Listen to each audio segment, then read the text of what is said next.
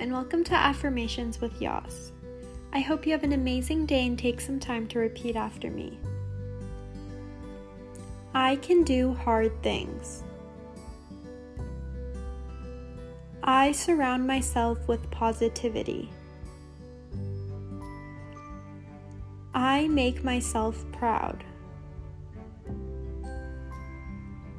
I am the director of my life. I can do anything I set my mind to. I do not give up. I acknowledge my accomplishments and passions. Self-discipline is self-love. I am not afraid to speak up. I am confident of my abilities. I take care of myself. I have endless opportunities.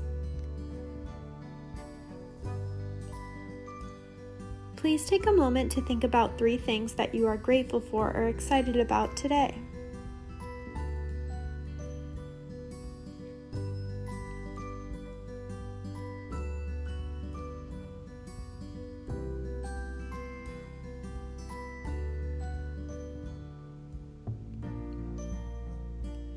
When we believe in ourselves, it can help us achieve our goals, manifest our dreams, and increase our well-being.